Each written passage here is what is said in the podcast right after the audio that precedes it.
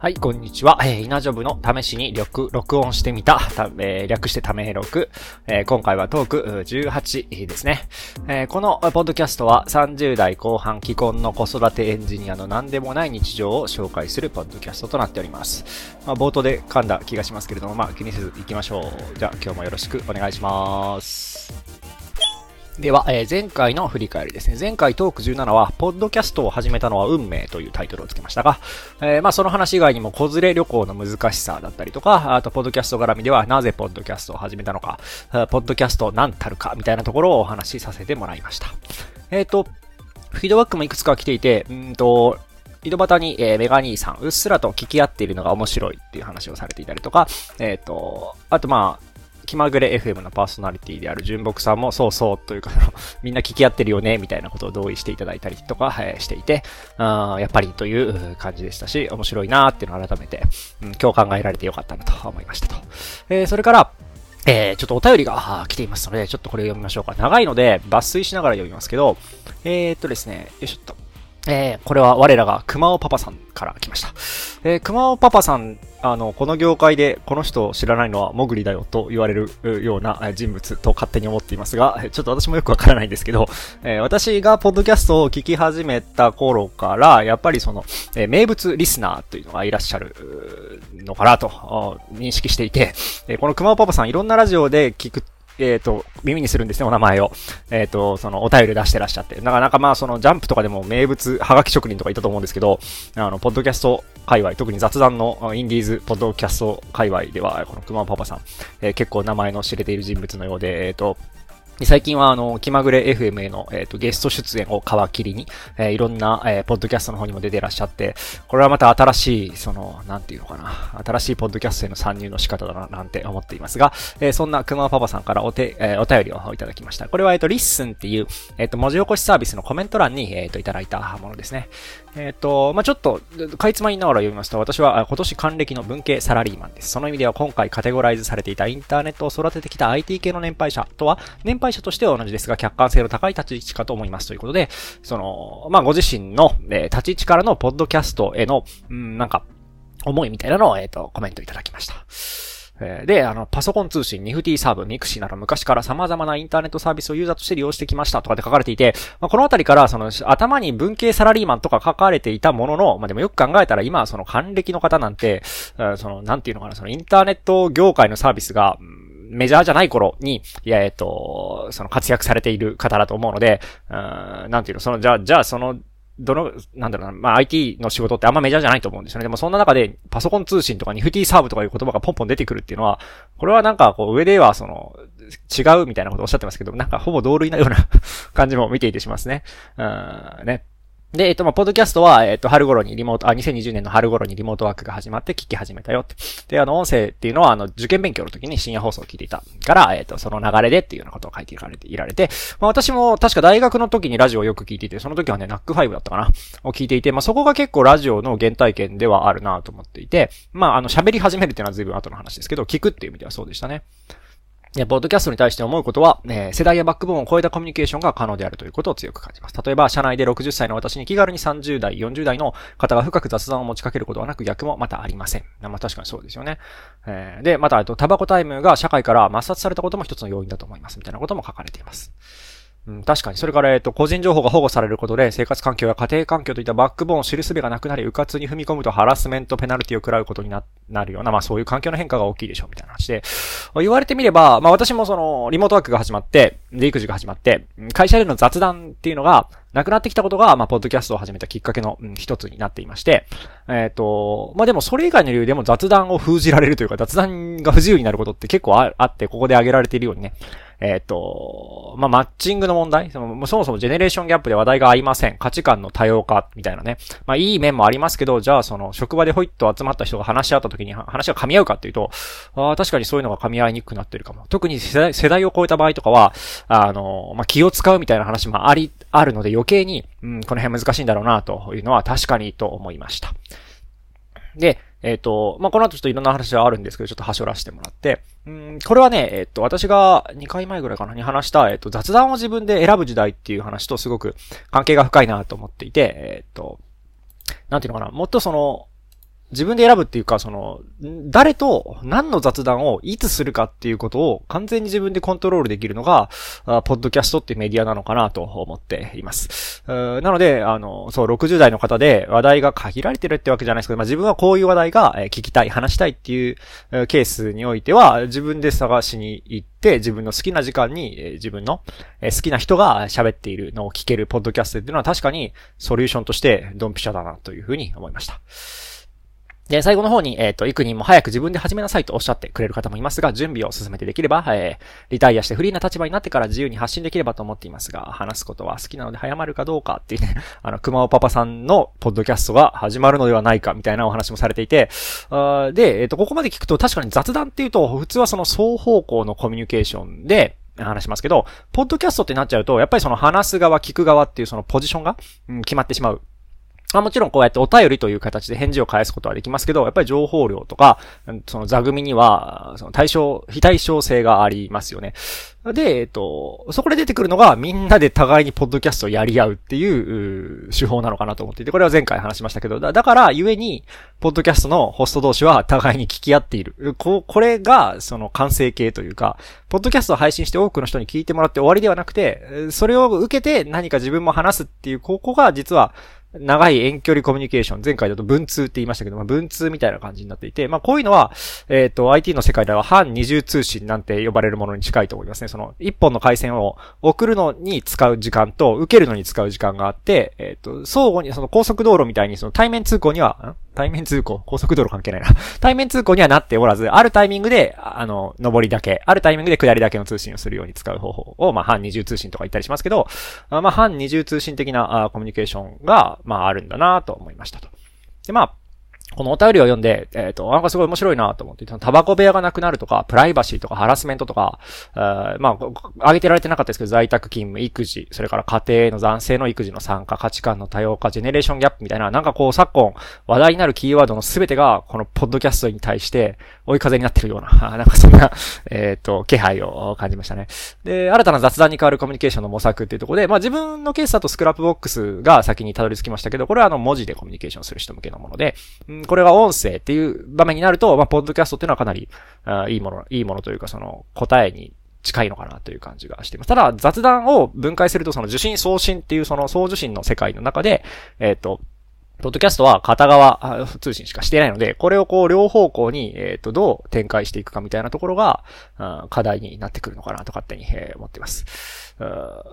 で、なんかその、で、よく考えると、その海外の、えっと、方がホストしてるポッドキャストって結構、昔からあったなと思っていて、なんかその辺も、えっと、その、時間と場所にしらば縛られないコミュニケーションをしたいっていう欲求が、やっぱり先に海外移住の人って、あの、日本人の同僚があんまりいないとか、えっと、時差があってうまくコミュニケーションできないみたいな話があるので、あ、なんか先にこういうその、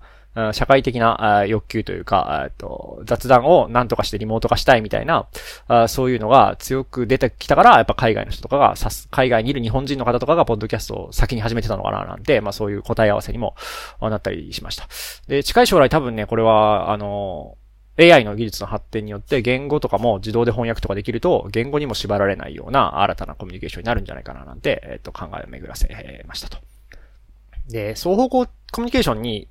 なってないので、そこはこう、今みたいに、みんなで雑談をホストし合うっていうやり方もあるでしょうし、えっと、お便りみたいな形で返事を返すとか、と、私がやってるみたいに Scrapbox に文字起こしに近いものを、えっと、アップロードして、うん、そこに、えっと、参加してきてもらって、続きは文字で、みたいな感じでやるのも一つやり方かなと思っています。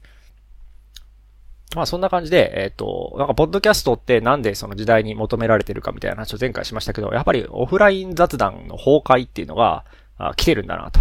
思いました。で、まあその解決策として音声派の人はポッドキャストに行くし、えっ、ー、と、文字派の人は Scrapbox だったりツイッターみたいな方にあ行くんだなっていうのを、えっ、ー、と、感じたなと、このお便りを読んでいて思いました。で、この録音を取るにあたって、この話、あの、お便りを見てね、お便り紹介しようと思ったんですけど、この話始めると、前回と同じこと自分話すんじゃねえと思って、ちょっとどうしようかなと迷ったんですよね。なんかずっと同じ話してたと思って。でも、なんかよく考えてみると、私がこのポッドキャストを始めてる、その、きっかけというか、やりたいモチベーションとしては、その人生を濃くしたいっていう、まあそういう話があって、まあこれなんだっていう話が最近になって、まあちょっと気にはなり、は、なってるんですけど、えー、でもその濃くする手法っていうのは結局その同じことを何度も机の上に出して、また片付けて、もう一回出して、またなんか並べ直してみたいな、そういう行動とすごい関係が近いような気がしていて、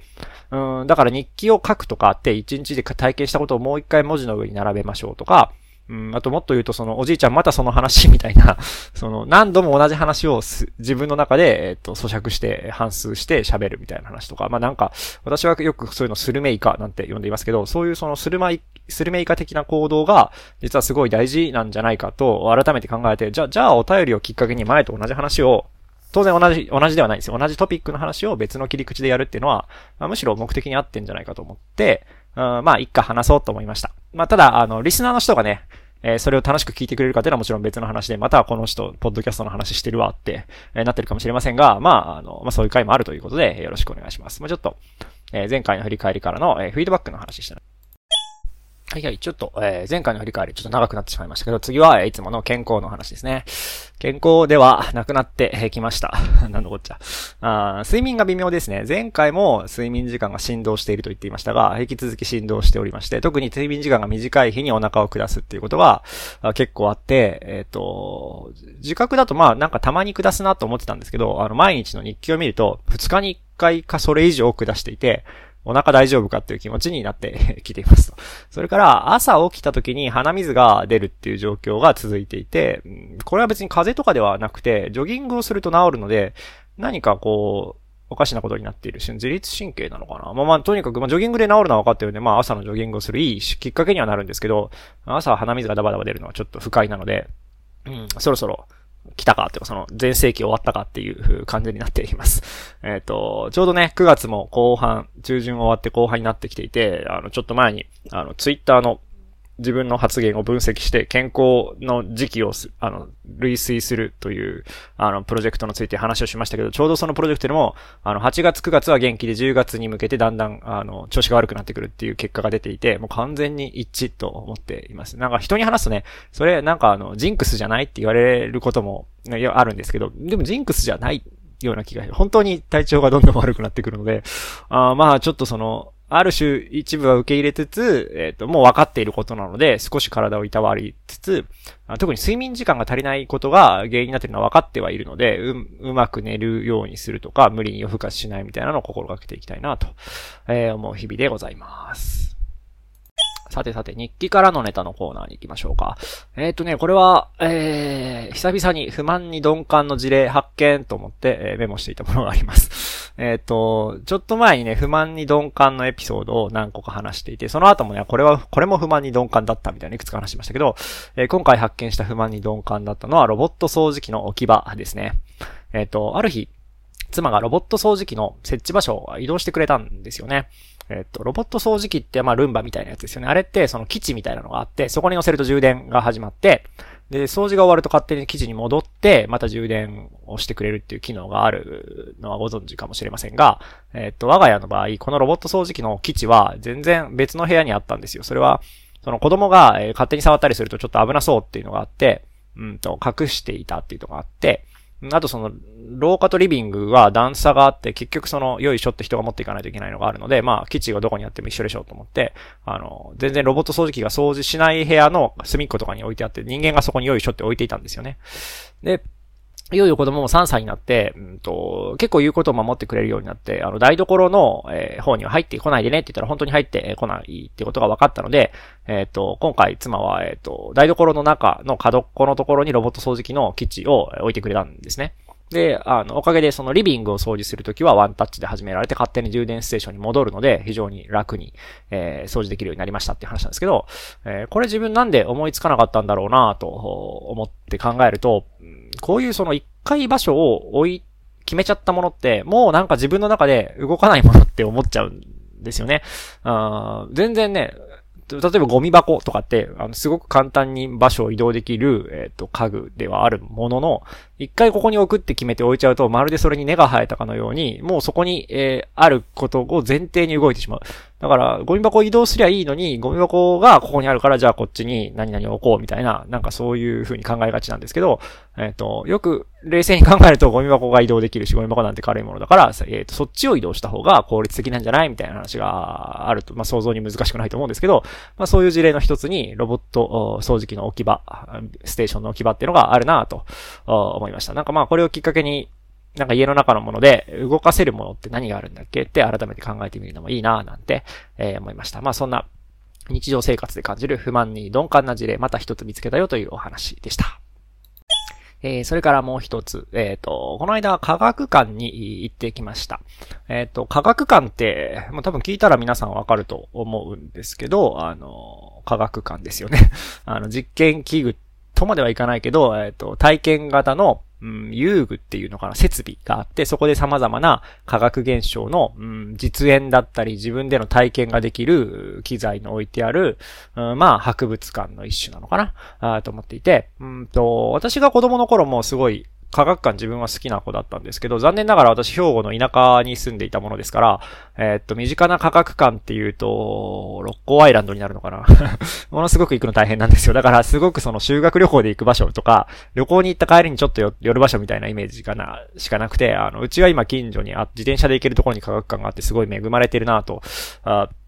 思っています。特に、えっ、と、あ、で、それだけじゃなくて都会っていうか、まあ、私関東圏に住んでるんですけど、関東圏はもうあちこちに科学館があって、とてもいいですね。市とか区ごとに、えっ、と、区立科学館、私立科学館っていうのがあって、それぞれにその、なんだろう、色があって、どこに行っても面白いなと、えっ、と、思うものがえー、あって、まあその3歳の娘とお出かけする場所としては結構、自分、親も楽しめる場所として科学館っていうのは、えっ、ー、と、お気に入りの場所になっていますと。えー、ね、規模も様々、展示内容も様々だし、生物園みたいなのが併設してあって、えっ、ー、と、なんか生き物を飼っているのを見れたりとか、えー、私がこの間行ったところだとウーパールーパーを水槽に飼っていましたけど、あまあそういうのがあったりとか、あとプラネタリウムがあったりとか、結構ね、設備もいろいろで面白いですね。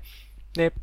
えっ、と、原理を説明する器具が結構たくさんあって、えっ、と、私がパッと見て面白かったのは、パラボラアンテナの原理を説明する器具で、えー、パラボラアンテナって、その、当た、やってきた電波が一箇所に集中するような、えっ、と、なんだ、二次曲線。二次曲線を、えっ、と、回転させた二次曲面で構成されていて、えっ、と、なんだ、パラボラアンテナの焦点のところに電波が集まるものであるっていう座学としての理解はあるんですけど、えっ、と、この器具はパラボラアンテナを寝かしたものが地面にお皿みたいにして置いてあって、で、真上からボールを落とすっていう遊びができる器具になっています。で、パラボラアンテナの焦点の部分に鈴がついていて、そうすると真上から落としたボールは必ず鈴にぶつかるんですよね。どこに落としても。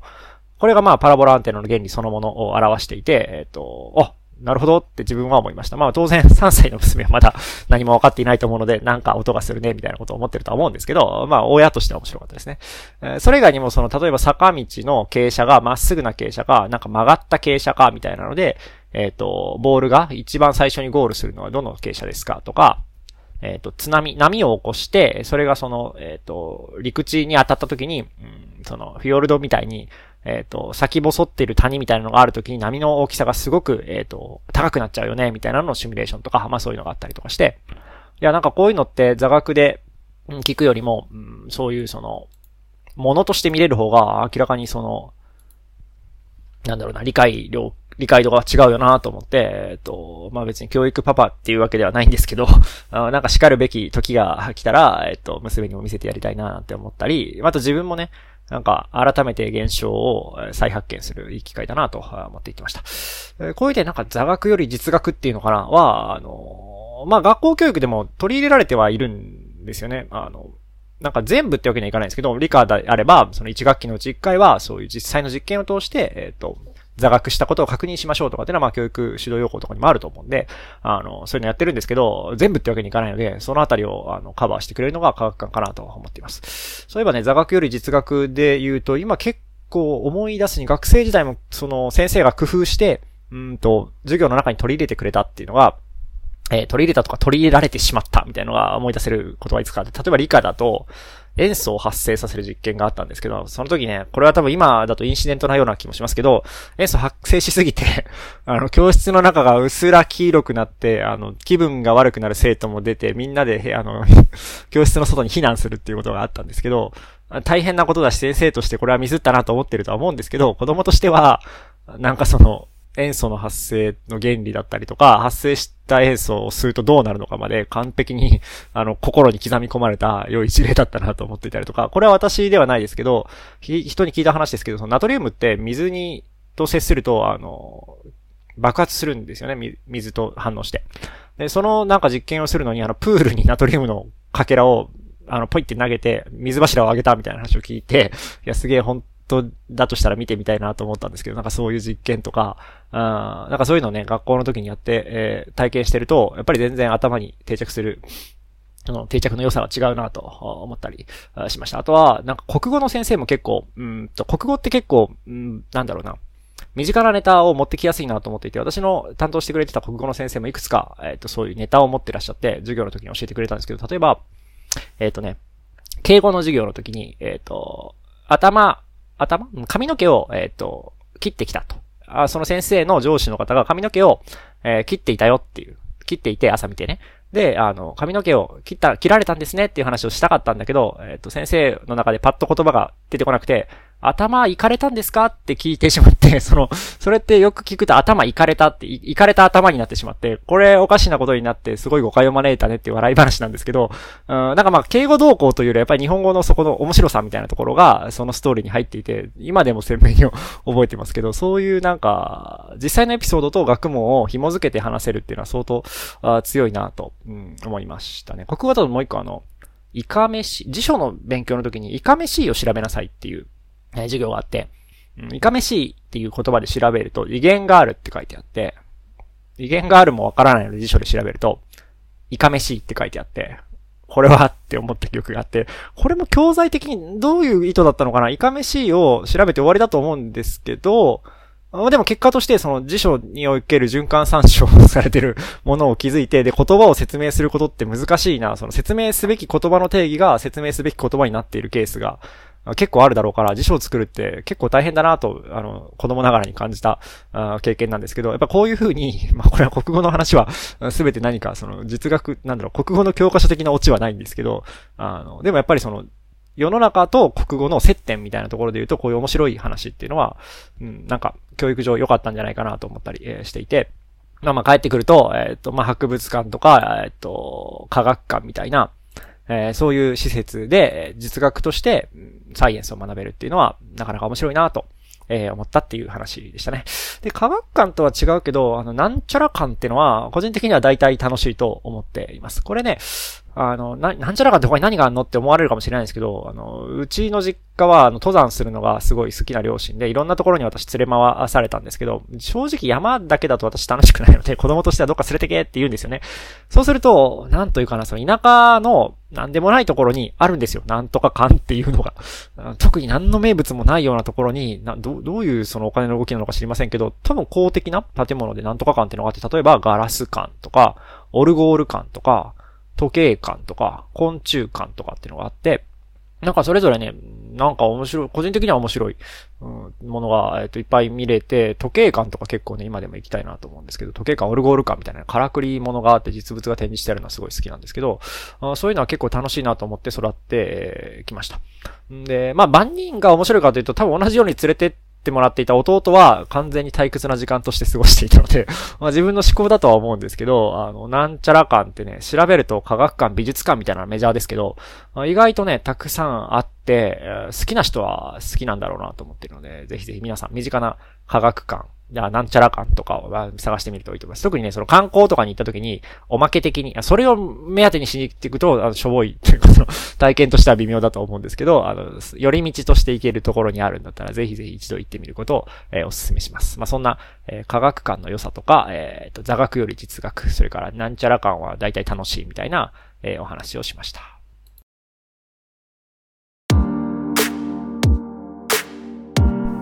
さて、えー、お送りしてきました、イナジョブの試しに録音してみた、略してため録、えー、トーク18、えー、そろそろおしまいの時間になってきました。ちょっと、今回少ないかな。まあ、書いていたネタをちょうどいいとこで切り取るとこの辺になってしまいましたが、まあ、ちょっと最近ね、内容伸び気味だったんで、まあ、このぐらいでちょうどいいんじゃないかな。目安としては30分前後っていうことにしていますが、おそらく最近35分、40分ぐらいのものもあったりとかしていて、今回は多分ね、20分超え30分以内ぐらいなんじゃないかなと、ちょっと編集してみないとわかりませんが、となっていますね。まあ、えっと、今回は、はい定常運用というか、まあでも前回の振り返りが多かったか、まあちょっとね、スルメーカーを噛むように、えー、前回のポッドキャスト何たるかの話を引き続き、えー、やってみたりとか、えー、それからね、いつもの雑多な日常ネタ、ロボット掃除機置き場の話からの、えっ、ー、と、なんだっけ、不満に鈍感とか、科学館の良さ、実学と座学みたいな話をさせてもらいました。えっ、ー、と、まあね、えっ、ー、と、このポッドキャストこうやって私、エンジニアである私が、えー、日常的に感じた、えあんなことやこんなことをこういうふうにダラダラと、え話しておりますけれども、え気に入っていただければぜひ、えお聞きのプラ、ポッドキャストプラットフォームの購読ボタンをポチリと押していただければと思います。そうするとね、来週以降の、えっ、と、配信のタイミングで通知が行ったりとかして続き聞くことができますので、えどうぞよろしくお願いします。それでは、え今日はこの辺りにしようと思います。えお聞きいただきありがとうございました。